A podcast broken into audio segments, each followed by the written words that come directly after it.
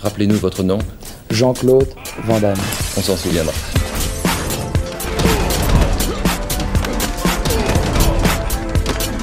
Van Damme Express.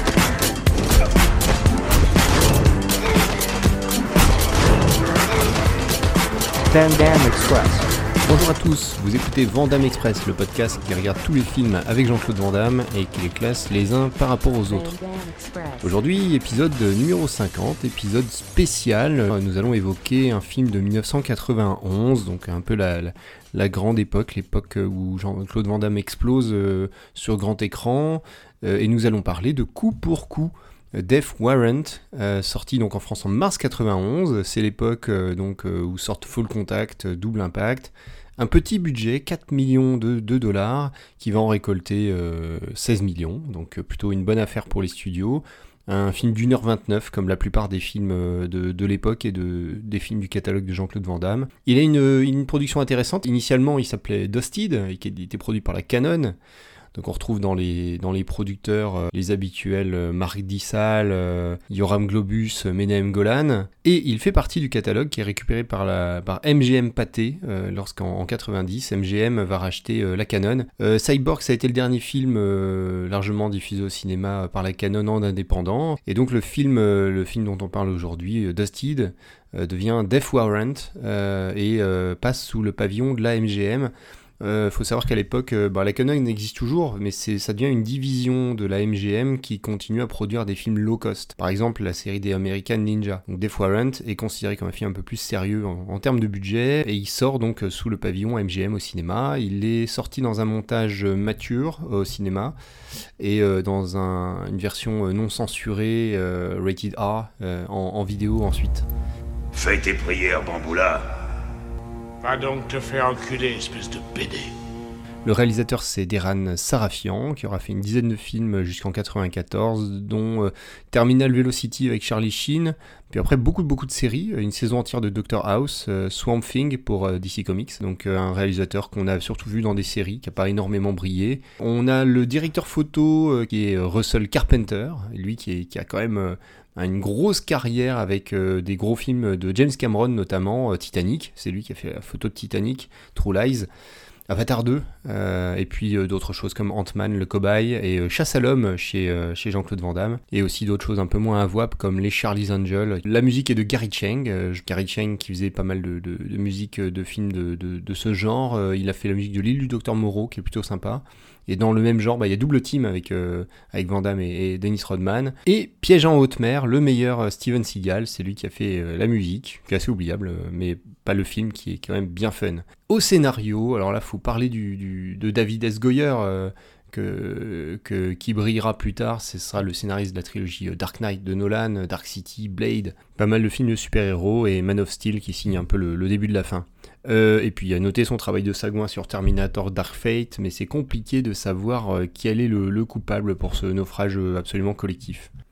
Côté casting, quelques noms qu'on a, déjà vus. Patrick Kilpatrick, qui joue Christian Naylor, The Sandman, on va dire le, le, némésis de, de dans ce film, le boss de fin. Euh, ben, on a déjà parlé de Kilpatrick parce qu'il était dans, l'ignoble Blackwater avec euh, Dolph Lundgren, mais il a aussi joué dans des films euh, bien plus intéressants, le Minority Report de Spielberg, Dernier recours avec Bruce Willis, L'effaceur avec Schwarzenegger, une belle petite carrière. Nous avons également Robert Guillaume, qui joue Hawkins, personne qui est morte en, en 2017. Et en regardant son, sa filmographie, il a forcément une place, un- une place spéciale dans notre cœur, parce qu'il faisait la voix de, Rafiki dans Le Roi Lion de Disney. Et euh, dans la série Half-Life, c'est lui qui joue la voix d'Ellie Vance. Il a quelque chose de particulier parce que c'était le, premier acteur noir à gagner un Emmy Award, euh, une performance d'acteur principal et secondaire dans une, dans une série de comédie. Et enfin, bah, je vais noter, euh, parce qu'il faut, il faut parler du rôle féminin euh, qui est joué par Cynthia Gibb. Elle joue Amanda Beckett dans Coup pour Coup, et on l'a surtout vue dans des séries, notamment la série Fame. Mais bon, c'est pas, un- c'est pas un rôle extrêmement important dans le film, les femmes sont vraiment euh, reléguées au second plan. Euh, bah oui, parce que c'est un film de prison, donc c'est un peu compliqué. Détective Burke, spécialiste des missions secrètes, travaillant pour la police montée canadienne, basée au Québec. Vous avez poursuivi Christian Naylor, le démon, jusqu'ici, à Los Angeles. On a eu quelques problèmes dans l'une de nos prisons, pénitentiaire Harrison pour être exact. Voilà les coupures de presse qui en parlent. Le sous-directeur Warden a été assassiné. Et en fait, un de nos gardiens est persuadé que ce meurtre est en rapport avec celui de plusieurs prisonniers, neuf très exactement, le mois dernier. Vous n'êtes pas sans savoir que les élections vont bientôt avoir lieu. On aimerait vous envoyer sur place incognito comme prisonnier. Vous venez du Québec? Personne ne vous reconnaîtra. Nous serons les seuls à savoir que vous appartenez à la police. Vous serez incarcéré pour attaque à main armée. L'attaque à main armée est un crime respectable pour les détenus. C'est implicitement violent. Ils respectent la violence. Vous aurez aussi un coéquipier, si je puis dire. Amanda sera votre agent de liaison. Elle se fera passer pour votre femme. Elle nous transmettra les informations. Par son biais, nous serons en mesure de contrôler l'opération. Alors, qu'est-ce que vous en dites? Je vais réfléchir. Nous suivons les aventures de Louis Burke, incarné par Jean-Claude Van Damme, et cette introduction euh, directement dans le feu de l'action. Il est au pied d'un immeuble désaffecté, euh, il va appréhender celui qui a tué son partenaire et il l'arrête après lui avoir shooté plusieurs balles dans le, dans le buffet. Fin de la mission, il est félicité par tout le monde en arrivant au commissariat et immédiatement derrière, briefing de la mission suivante il va aller enquêter undercover, donc euh, dans, une prison euh, où il y a eu une série de, meurtres, en tout cas des, gens euh, qui meurent régulièrement dans cette prison. Il rencontre directement au briefing la femme avec qui il va faire équipe, donc Amanda Beckett. Et au bout de 10 minutes à peine de film, on le retrouve donc en train de se faire embarquer comme un prisonnier dans cette, prison où il va devoir donc enquêter. Voilà, 10 minutes sur un film d'une heure trente. Euh, on a directement un film de prison assez classique avec euh, donc euh, les gangs qui se regardent, qui sont assez racialisés. Il y a, les noirs et, qui vont affronter les blancs. Il y a forcément des trafics, trafics de drogue. On voit que euh, la prison est structurée de manière assez hiérarchique. En tout cas, les bas-fonds de la prison euh, sont les quartiers généraux de, ceux qui, réalisent le trafic de drogue et qui ont l'air d'avoir un peu plus de pouvoir sur le reste de la prison. Il y a assez rapidement une baston à la cantine. Hein, euh, alors bien sûr, il a un co-détenu avec qui il va, va se commencer l'enquête en fait et commencer à avoir quelques pistes. On lui parle d'un donc du dealer de la prison qui s'appelle Priest euh, il a euh, donc la bagarre à la cantine, ça lui a permis de sauver euh, donc une personne noire en fait, et donc du coup se, rapprocher du, clan des, des, des, détenus noirs. On a assez rapidement une bagarre à la laverie à base d'intimidation où il s'en sort plutôt brillamment une belle, belle bagarre, une des plus belles bagarres du film, je trouve, euh, avec son, son balai euh, brisé et puis les machines à laver, ça c'est sympathique. Euh, j'en ai parlé, il va enquêter dans la communauté noire, il va y avoir de nouveaux, morts et, il va se rendre compte qu'il y a quelque chose de louche chez les infirmiers, les gardes ont l'air de mèche ou certains gardes ont l'air de mèche. Il y a un des blacks, donc le chef de la communauté noire, qui, qui a un œil mort, qui est joué par celui qui fait la voix de Rafiki, la Robert Guillaume, qui va devenir son allié principal, on va dire. Euh, et, il va euh, petit à petit s'enfoncer euh, un peu comme une descente aux enfers parce que plus il va se rapprocher forcément de la réalité, plus il va être en danger jusqu'à ce qu'il y ait bah, une tentative d'assassinat sur sa personne, moins que ça soit de l'intimidation, c'est assez étrange. Et à partir de ce point clé où il va se faire torturer, le film va un petit peu basculer. Je n'ai pas parlé de la partie enquête euh, à l'extérieur de la prison, avec Amanda Beckett, et elle va rendre des comptes sur ce que Jean-Claude Van Damme va lui, dévoiler au parloir. Elle va aussi euh, trouver de l'argent liquide, parce que tout se joue sur de l'argent forcément en prison pour que l'enquête avance. Elle va aussi utiliser un, hacker, alors un, un post-ado absolument attendrissant, où elle va elle va un peu euh, jouer de ses charmes. Enfin, en tout cas, lui, il va tout essayer pour essayer de la séduire et ça va absolument pas fonctionner parce que là, on est dans l'archétype du, geek euh, de, télé. Une seconde, c'est la liste. SL, ça peut vouloir tout dire ou rien du tout. Vous devez bien avoir un petit ami. L'ordinateur recherche tous les mots qui commencent par SL. Ensuite, il regarde si dans le système il y a un dossier où il y a un de ces mots. Merde, je vais louper Star Trek. Ça vous dit de voir Star Trek? Non.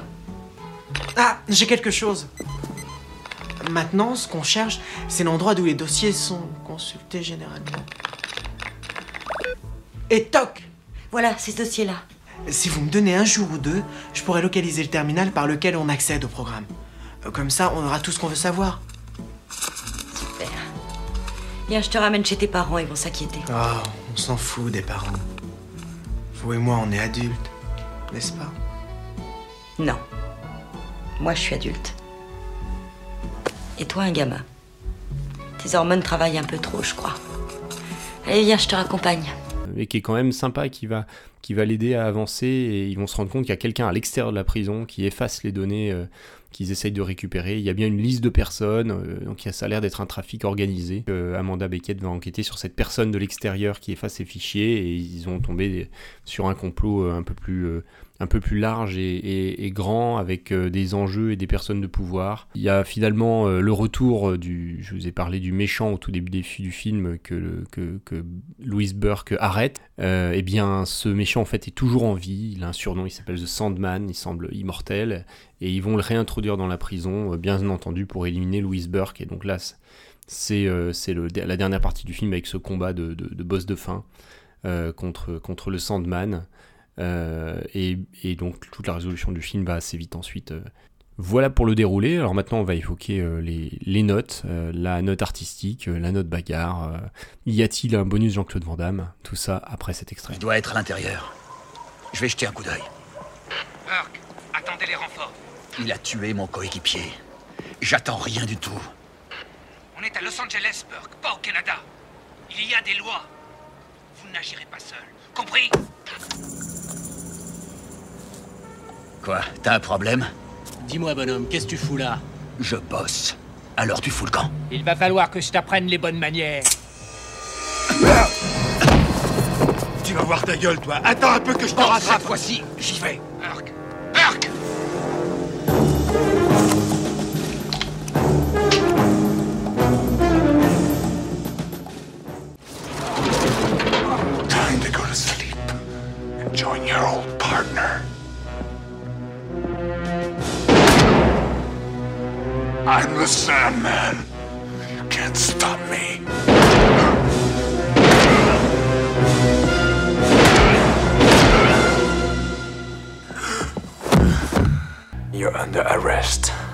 Alors note artistique, je lui ai mis 5,5, j'étais pas loin de mettre un peu plus de points, et puis il faut relativiser. Euh, la trame, elle est extrêmement classique. Hein. La trame du film, euh, c'est un film de complot, euh, comme on, peut en voir des dizaines dans les années 80-90, avec un, twist global, un héros qui, est sous-estimé par les, la menace qui essaye de le, qui essaye de le manipuler, et puis finalement, il s'en sort. donc, c'est Jean-Claude Van Damme hein, qui incarne ce, samaritain naïf qu'on envoie dans la gueule du loup en se disant c'est bon, il s'en sortira jamais, puis finalement, il s'avère plus malin. Bon, ici, il s'avère surtout beaucoup plus fort avec un, avec un high kick, euh, avec son coup de pied retourné. Hein. Je pense les méchants l'avaient pas vu se bagarrer. Et euh, une sidekick, donc, ça, donc Amanda Beckett, qui, qui, est plus maligne que prévu et qui, euh, qui va doubler les méchants. C'est très années 90, les cadrages, les lumières, ça évoque ben, tous les films que vous avez vus dans ces époques-là, L'arme fatale, etc. sans parler des punchlines, de la musique qui est assez sympa, c'est Gary Cheng, j'en ai parlé, Piège en haute mer. Euh, il y a des images iconiques, hein, euh, donc avec des lumières tamisées, la transformation du héros. Euh, bon, c'est, elle est light, elle est rapide, la transformation du héros. Hein. Il renaît après la scène de torture, on le voit nu dans une cellule, donc position fétale, à l'image du T800. Ça permet aussi de voir le fessier de Vandame nu, à peu près comme dans la moitié de ses films. Le T800 Terminator, bien sûr.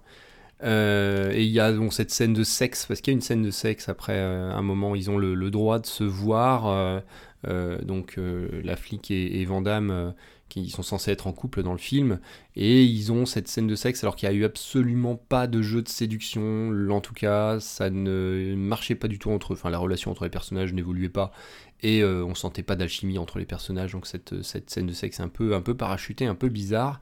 En tout cas, ça permet de sceller cette espèce d'alliance à la vie, à la mort entre eux pour pouvoir s'en sortir. Euh, et euh, donc euh, ça n'a pas, de côté torride comme ça aurait pu avoir, comme il y a par exemple en, Cavale sans issue, ça marche mieux dans Cavale sans issue, cette partie, cette partie séduction.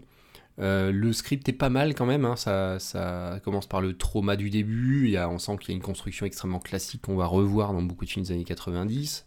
David S. Goyer, hein, pas n'importe qui, puis bien biberonné par tout ce qu'il a vu dans les années 70 et 80 histoire extrêmement classique, pas la moindre surprise. Au bout de 20 quart d'heure, 20 minutes de film, je savais où on en allait. Il y avait des gros indices euh, devant nos yeux. Euh, je vous en dis pas plus, mais l'enquête est bien balourde.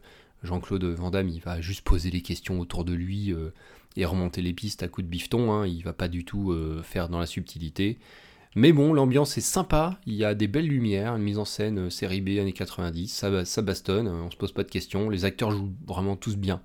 Voilà, 5,5, ça mériterait peut-être, si vous aimez euh, les films extrêmement classiques des années 90, ça mérite peut-être un petit peu plus.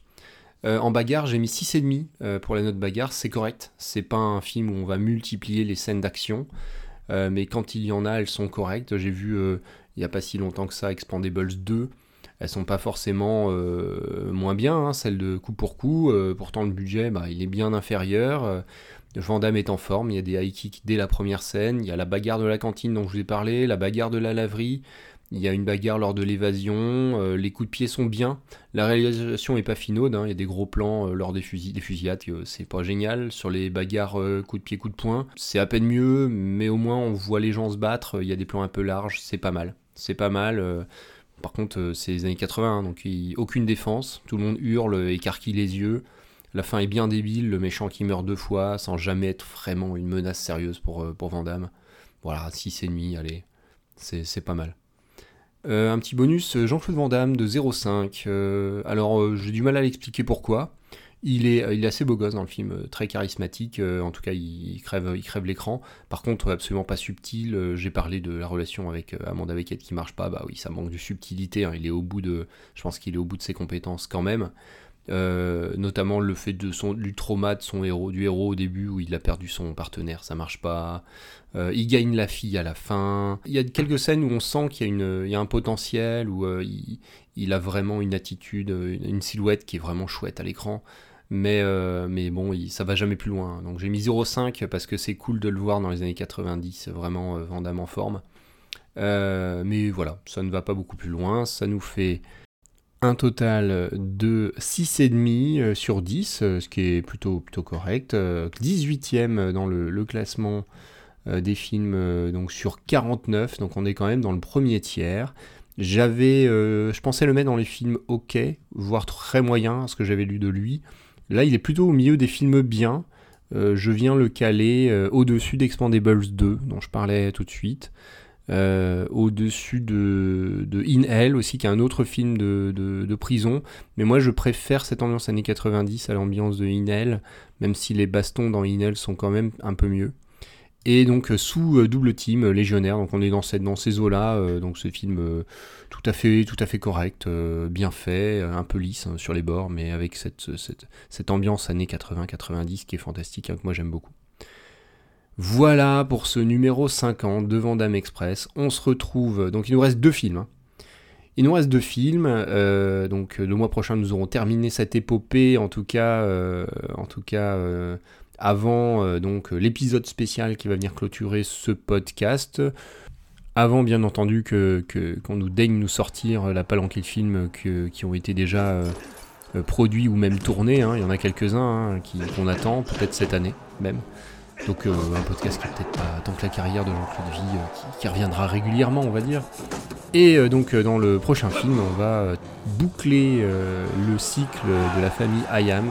Je vous fais moins de surprises que d'habitude avec, avec ce Dragon Eyes de John Iams euh, 2012, donc un peu plus récent, que je n'ai jamais vu. Je vous donne rendez-vous dans 15 jours. Salut tout le monde et bel été.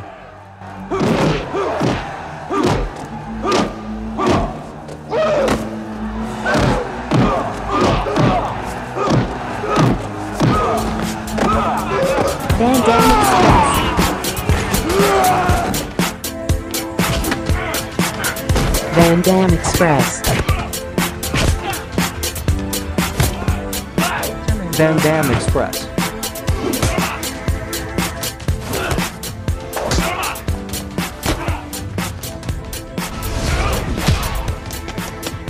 La route Là où on va, on n'a pas besoin de route.